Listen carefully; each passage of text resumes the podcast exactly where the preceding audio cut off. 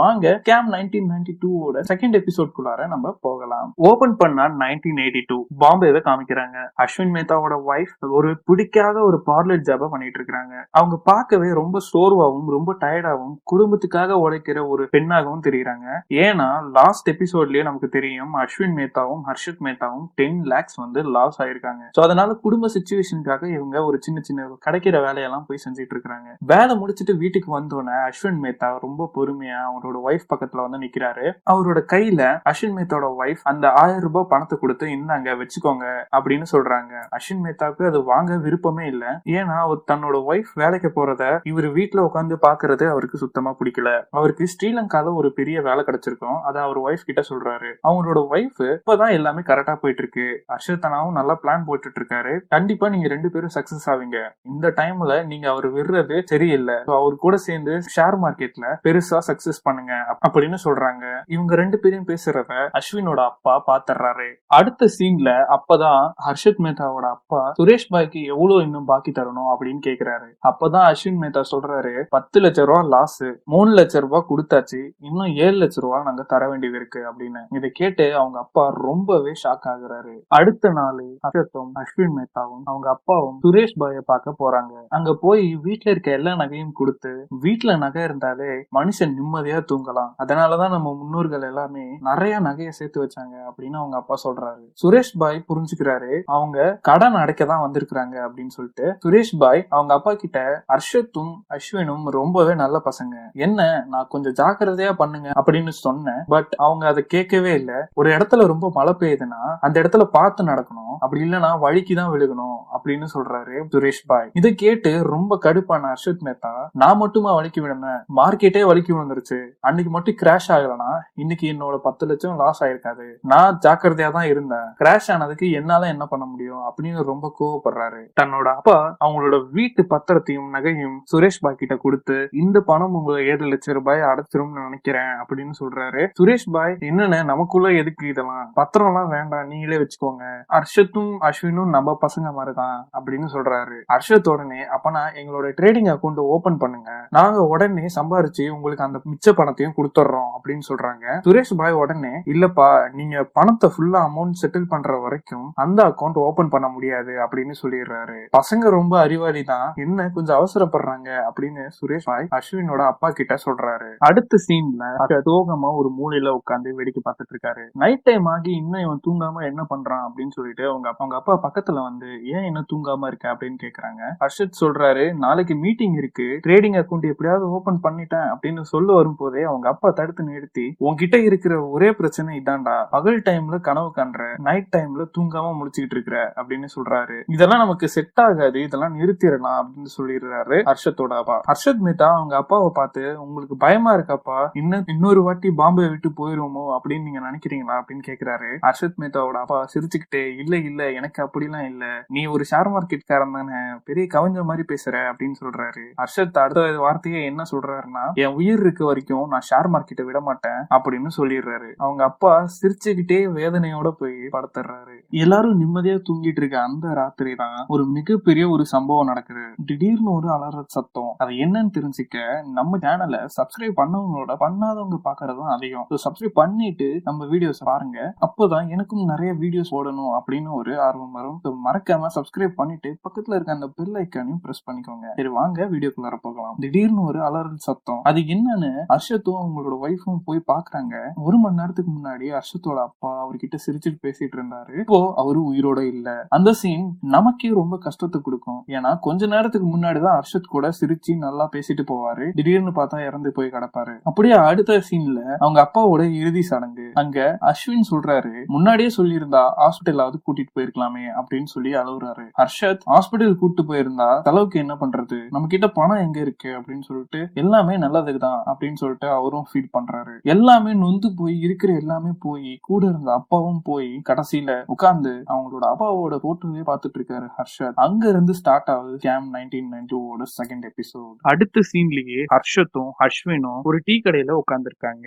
இந்த டெலிகோஸும் ஜினத்தும் கண்டிப்பா அவங்களோட கம்பெனி ரேட்டை இன்க்ரீஸ் பண்ணுவாங்கன்னு எனக்கு தெரியும். என்கிட்ட பணம் மட்டும் இருந்திருந்தா கண்டிப்பா நான் இதுல இன்வெஸ்ட் பண்ணி ப்ராஃபிட் பார்த்திருப்பேன் அப்படின்னு சொல்றாரு. அஸ்வின் மேத்தா உடனே எனக்கு ஸ்ரீலங்கால வேலை கிடைச்சிருக்கு. அதை பத்தி நான் ரொம்ப சீரியஸா திங்க் பண்ணிட்டு இருக்கேன் அப்படின்னு சொல்றாரு. இது ஒன்னா இருக்க வேண்டிய நேரம். நீயும் என்னை விட்டு போறேன் அப்படின்னு சொல்லாத அப்படின்னு சொல்றாரு ஹர்ஷத். திடீர்னு ஒருத்தர் போன எபிசோட்ல ஹர்ஷத் வந்து ஒரு ஜாபருக்கு ஒரு டிப் கொடுத்திருப்பாரு. அந்த ஜாபர் இப்ப வந்து ஹர்ஷத் கிட்ட நீங்க கொடுத்த டிப்பால இப்ப நான் ரொம்ப நல்லா ஏர்ன் பண்றேன். இதே மாதிரி எனக்கு அடிக்கடி டிப் கொடுங்க அப்படின்னு ஹர்ஷத் கிட்ட சொல்றாரு. இப்ப மார்க்கெட் விட்டு நீங்க போற மாதிரி இருந்தாலும் எனக்கு டிப் நிறைய கொடுங்க அப்படின்னு சொல்றாரு. சொல்லிட்டு போன உடனே ஹர்ஷத் ஒரு செகண்ட் யோசிக்கிறாரு. என்னன்னு பார்த்தா ஹர்ஷத் கன்சல்டன்சி கம்பெனி ஓபன் பண்ணலாம் அப்படின்றத திங்க் பண்றாரு. ஏன்னா அவர் கொடுக்குற டிப் எல்லாமே ஒர்க் அவுட் ஆகுது. இது மூலியமா நிறைய இன்வெஸ்டர்ஸ் இழுத்து நிறைய பேருக்கு நிறைய லாபம் கொடுக்க போறாரு. அதனால கன்சல்டன்சி கம்பெனி ஓபன் பண்ணலான்னு அஸ்வின் மேத்தா கிட்ட சொல்றாரு. அது இன்வெஸ்டரா ஹர்ஷத்தும் அஸ்வினும் துரு அண்ணா அப்படின்னு சொல்லிட்டு ஒருத்தர் போய் மீட் பண்ண போறாங்க. அவரு வந்து மார்க்கெட் ரொம்ப கிராஷ்ல இருக்கு. காசு போட்டவங்க எல்லாமே லாஸ்ல போயிட்டு இருக்காங்க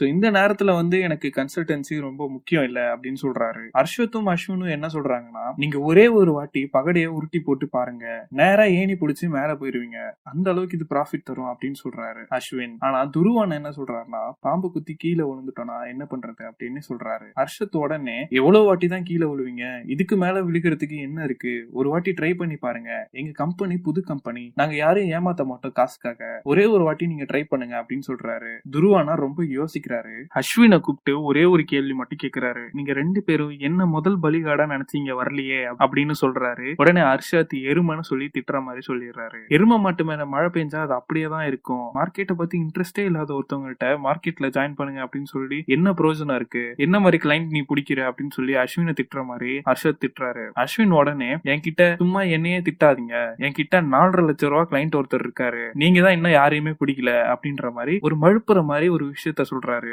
இதை அந்த கிளைண்ட் கேக்குறாரு. அந்த நாலரை லட்ச ரூபா கிளைண்ட் இருக்காங்கன்னு தெரிஞ்சதுக்கு அப்புறமேட்டு அந்த துருவன்னா நான் வேணா ஒரு லட்சம் ரூபா உங்களுக்கு தரேன். அவ்வளவுதான் என்னால பண்ண முடியும் அப்படின்னு சொல்லி ஓகே சொல்லிடுறாரு. அந்த நாலு லட்சம் ரூபா கிளைண்ட் வேற யாரும் இல்லைங்க. நம்ம அஸ்வின் மேத்தா தான். அவரு கல்யாணம் பண்ணும் போது வரதட்சணையா வாங்கின அந்த நாலு லட்சம் ரூபாய் தான் இன்வெஸ்ட் பண்ண போறாரு. சோ அவரு தான் இந்த கம்பெனியோட முதல் கிளைண்ட் கம்பெனிக்கு ஆள் கிடைச்ச உடனே அஸ்வினும் அர்ஷத்தும் நேரா சுரேஷ் பாய் கிட்ட போறாங்க. அவங்க கிட்ட கம்பெனிய பத்தி இன்ட்ரோடக்ஷன் கொடுக்குறாங்க. அதை பார்த்த உடனே அவரு இப்பெல்லாம் இங்கிலீஷ் பேர் வச்சாதான் கம்பெனி பெரிய கம்பெனின்னு நினைக்கிறாங்க. குரோமோர்ன்ற பேரு ரொம்ப நல்லாவே இருக்கு அப்படின்னு சொல்றாரு. சுரேஷ் அண்ணா ஹர்ஷத் மேத்தா கிட்ட சரி ஓகே கம்பெனி எல்லாம் ஸ்டார்ட் பண்ணிட்டீங்க. ஏதாவது ஒரு புரோக்கர் வேணும்ல நமக்கு. அப்பதானே நிறைய இன்வெஸ்டர்ஸ் நீங்க வாங்க முடியும் அப்படின்னு யோசிக்கிறாரு. அர்ஷத் அப்ப என்ன சொல்றாருன்னா புரோக்கர் வேலை இப்ப நிறைய பேர் பார்க்க ஆரம்பிச்சிட்டாங்க அப்படின்னு சொல்லும் போதே சுரேஷ் பாய் நீங்க நம்ம கம்பெனிலேயே ஒர்க் பண்ணுங்க. என்னோட கம்பெனிலேயே நீங்க சப் புரோக்கரா ஒர்க் பண்ணிக்கோங்க அப்படின்னு சொல்லி அவருக்கு சப் புரோக்கர் ஒர்க்கும் கொடுக்குறாரு அவரோட கம்பெனிலேயே நெக்ஸ்ட் சீன்லயே உங்களை வந்து பாக்கணும்னா நான் எங்க வந்து பாக்கணும் அப்படின்னு சொல்லி சுரேஷ் பாய் கேக்குறாரு. அடுத்தது அர்ஷத் மேத்தாவும் அஸ்வினும் அவங்களோட முதல் கம்பெனிய ஓபன் பண்ண ஒரு நல்ல கம்பெனி பிளேஸ் தேடுறாங்க. அர்ஷத்தும் அஸ்வினும்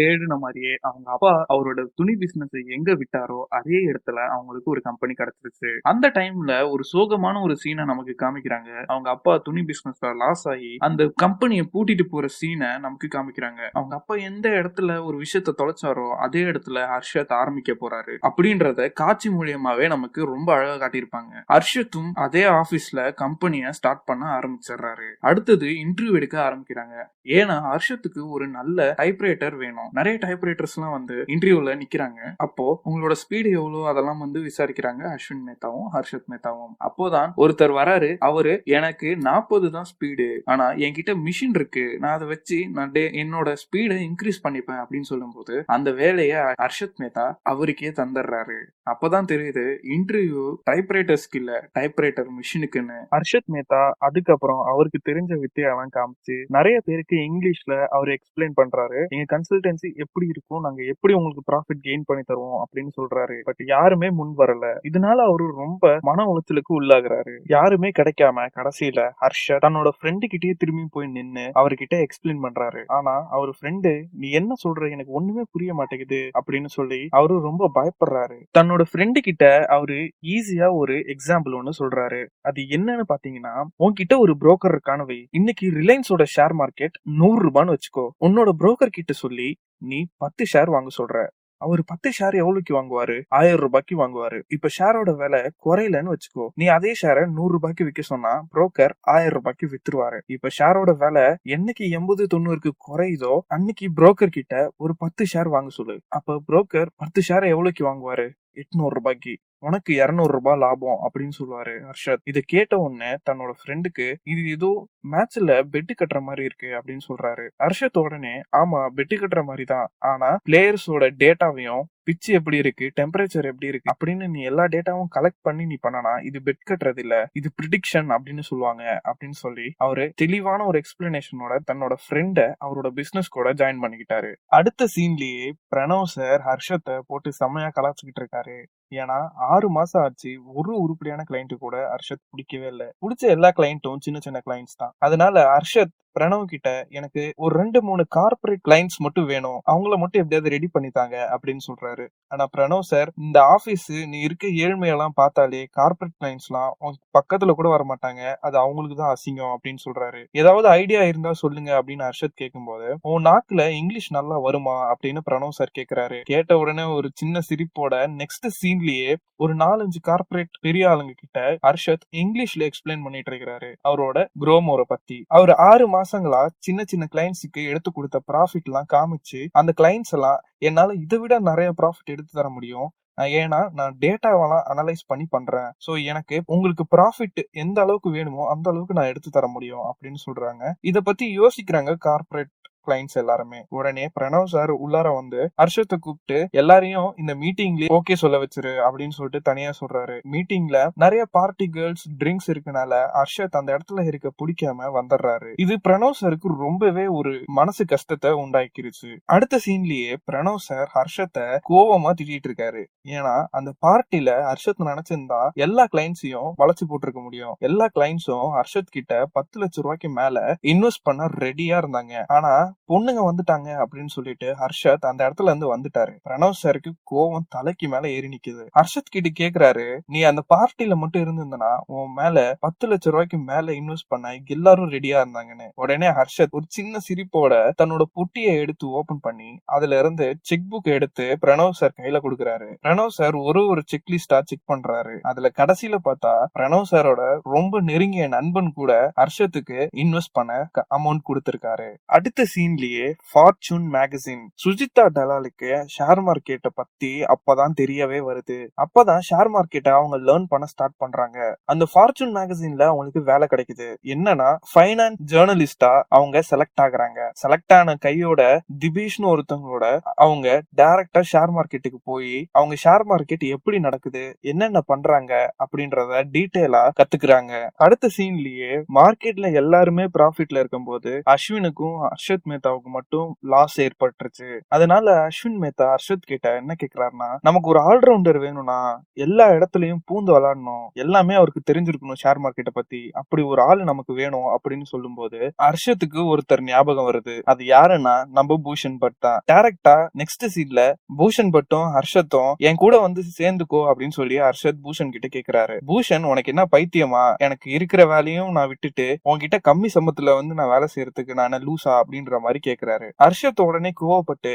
எவ்வளவு நாள் தான் சம்பளத்துக்கு வேலை பார்ப்பீங்க ப்ராஃபிட்டுக்கு வேலை பாரு. நீ என் கூட வந்து சேர்ந்துரு. நான் ஒரு பெரிய படையே உருவாக்க போறேன். அந்த படைக்கு தளபதி என் பூஷன் பட்டா தான் இருக்கணும் அப்படின்னு சொல்றாரு. பூஷன் பட்ட உடனே இந்த ஆஃபரை ஏத்துக்கிட்டு ஹர்ஷத் கூட ஜாயின் பண்ணிக்கிறாரு. அடுத்த சீன்லயே எங்க சுஜிதா டலாலா ஷேர் மார்க்கெட்டை பத்தி கத்துக்கிறாங்களோ அதே இடத்துல ஹர்ஷத் மேத்தா தன்னோட ஷேர் மார்க்கெட்டையே தன்னோட உலகமா மாத்திக்கிட்டு இருக்காரு. இப்ப அவரு இப்போ ஷேர் மார்க்கெட்டோட அவரு மைதானத்து மேலதான் கண்ணா இருக்கு அந்த பிஎஸ்சி ரிங் தான் அவருக்கு மைதானம். அதோட தலைவர் இப்ப யாருன்னா பிளாக் ஓப்ரா அதாவது மனு மந்த்ரா அவரோட பேரு. அடுத்த சீன்ல ஹர்ஷத் மேத்தா தன்னோட குடும்பத்தோட உட்காந்து கேரம் போர்டு விளாண்டு இருக்காரு அப்போ ஹர்ஷத் மேத்தாவோட ஒய்ஃப் வந்து லீவுக்கு ஷிம்லாக்கு போலாம் அப்படின்னு சொல்றாங்க. ஜாலியா பேசிட்டு இருக்க அந்த டைம்ல ஹர்ஷத் மேத்தா தன்னோட பையன் கிட்ட போய் ரேடியோ ஆன் பண்ணு நான் நியூஸ் கேட்கணும்னு சொல்றாரு. தன்னோட பையன் ரேடியோ ஆன் பண்ணோன ஒரு மிகப்பெரிய விஷயம் வந்து தெரிய வருது. அது என்னன்னு தெரிஞ்சுக்க நம்ம சேனலை சப்ஸ்கிரைப் பண்ணவங்களோட பண்ணாதவங்க பாக்குறதாங்க அதிகம்.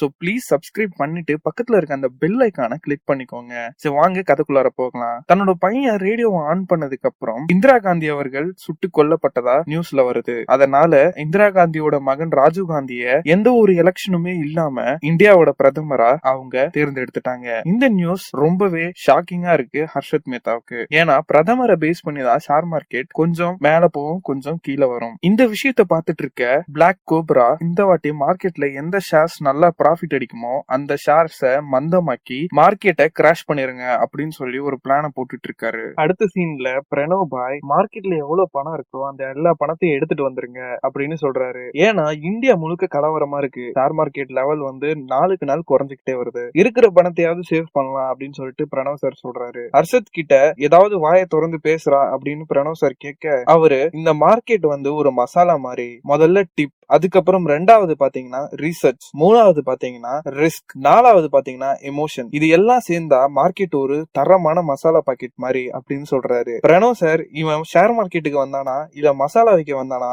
அப்படின்னு சொல்லிட்டு ரொம்பவே டென்ஷன் ஆகுறாரு. ராஜீவ் காந்தி பெட்ரோல் மேல ஒரு மிகப்பெரிய கண்ணா வச்சிருந்தாரு. பைக்குன்ற ஒரு கம்பெனி மூலியமா இந்தியாவுக்கு பெட்ரோலை கொண்டு வந்துடலாம் அப்படின்னு ராஜீவ் காந்தி ஒரு பிளான் போட்டிருந்திருக்காரு. அது வந்து ஒரு மேகசின்ல ரிலீஸ் ஆயிருக்கு. அந்த மேகசீனை ஹர்ஷத் படிச்சுட்டு நம்ம அடுத்த இன்வெஸ்ட் பண்ண போறது பெட்ரோல் பெட்ரோல் மேலதான் அப்படின்னு பிரணவ் சார்கிட்ட சொல்றாங்க. பிரணவ் சார் மக்கள் யாரும் பெட்ரோலை வச்சு வண்டி ஓட்டல. இப்ப இருக்கிற நிலைமைக்கு மக்கள் எல்லாம் பெட்ரோலை வச்சு வண்டியை எரிச்சுக்கிட்டு இருக்காங்க அப்படின்னு சொல்றாரு. ஹர்ஷத் உடனே பெட்ரோல் ஓட்டுறதுக்கு மட்டும் தான் இல்ல எரிக்கவும் அவங்க பெட்ரோலை தான் யூஸ் பண்ணிட்டு இருக்காங்க. எமோஷனலை பாக்காதீங்க ரீட்டைல் வேல்யூ பாருங்க அப்படின்னு சொல்லி பிரணவ் வாய மூடிடுறாங்க. அடுத்த சீன்லயே பிஎஸ்சி ரிங்க நம்ம காமிக்கிறாங்க. பிஎஸ்சி ரிங்ல ஹர்ஷத் வாங்கின எல்லா ஷேர்ஸ்லயுமே பிளாக் கோபரா அதோட ஷேர்ஸ கம்மி பண்ணி மார்க்கெட்டை கிராஷ் பண்ணலாம் அப்படின்னு ரொம்ப தீவிரமா இருந்திருக்காரு. என்ரோல்னு ஒரு கம்பெனிய ஹர்ஷத் நிறைய வச்சிருக்காருன்னு தெரிஞ்சதுக்கு அப்புறமேட்டு அந்த கம்பெனிய வந்து ரொம்ப ரொம்ப கம்மி ரேட்டுக்கு அதோட ஷேர்ஸ குறைச்சு ஷேர் மார்க்கெட்டையே கிராஷ் பண்ற அளவுக்கு கொண்டு வந்துட்டு இருந்தாரு. இத பார்த்த ஹர்ஷத் மேத்தா